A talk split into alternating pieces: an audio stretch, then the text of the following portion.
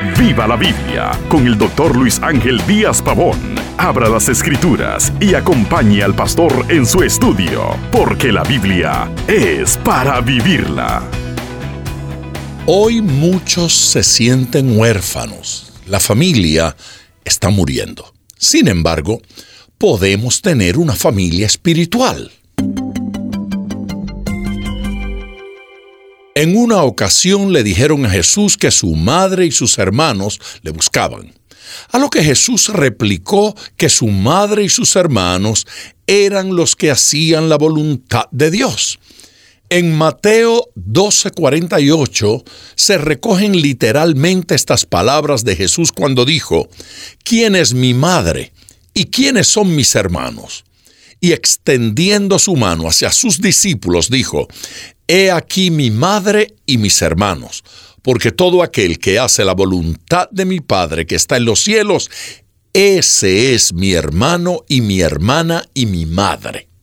Jesús claramente exalta aquí los vínculos espirituales por encima de los vínculos terrenales. La relación espiritual está por encima de la consanguínea. Aquellos que tienen a Dios como su Padre son hermanos y sus vínculos se amparan en la obra poderosa del Espíritu de Dios.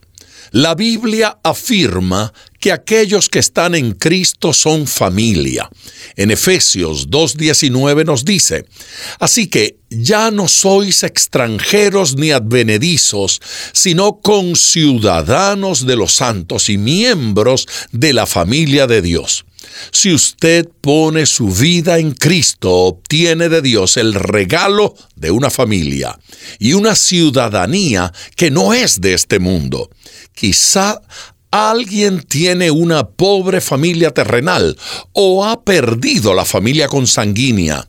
Si así fuese, Hoy Dios nos concede la oportunidad preciosa de tener una familia que tiene como casa el cielo mismo y como fin la eternidad.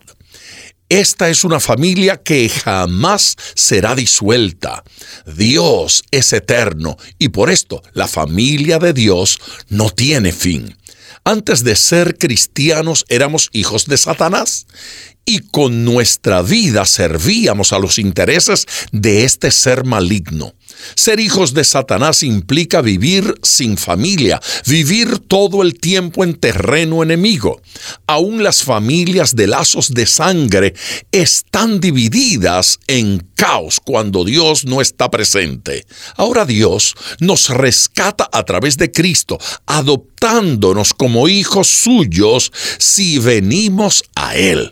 En Gálatas 4, versículos 4 y 5 dice, Pero cuando vino el cumplimiento del tiempo, Dios envió a su Hijo, nacido de mujer y nacido bajo la ley, para que redimiese a los que estaban bajo la ley, a fin de que recibiésemos la adopción de hijos. Qué alegría enorme debe ser para un niño huérfano ser adoptado en una familia donde recibirá amor y cuidado.